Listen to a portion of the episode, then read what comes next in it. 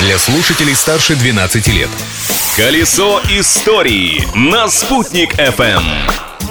Всем большой солнечный привет! Сегодня 31 января. Одна 12 года, можно сказать, уже позади. Даже можно подвести промежуточные итоги или просто отпраздновать отмечаемый сегодня День ювелира. В честь праздника я, Юлия Санбердина, поделюсь с вами своими драгоценностями, интересными фактами из истории этой даты.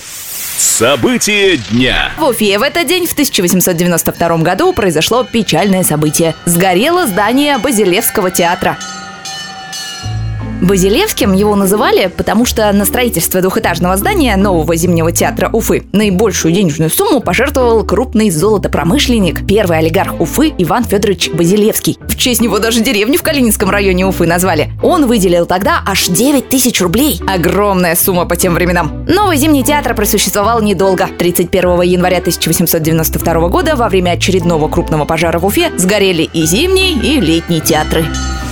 Открытие дня. А в 1910 году, 31 января, в Уфе состоялось торжественное открытие Евангелической лютеранской церкви Кирхи. Построена она была на средства госпожи Фек, жены крупного промышленника немецкого происхождения, который нажил свой капитал производством строительных материалов. Более века прошло с тех пор, но красивое здание, своим внешним видом напоминающее готический храм, сохранилось и по сей день, несмотря на то, что долгое время было складом. Оно располагается между парком Якутова и улицей Ленина. Загляните как-нибудь в этот уголок столицы, полюбуйтесь. Сейчас в Кирхе проводятся не только богослужения, но и концерты органной музыки.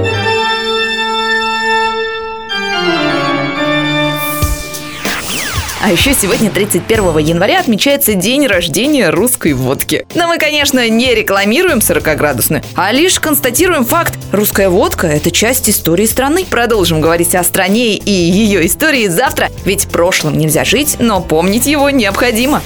Колесо истории на «Спутник FM.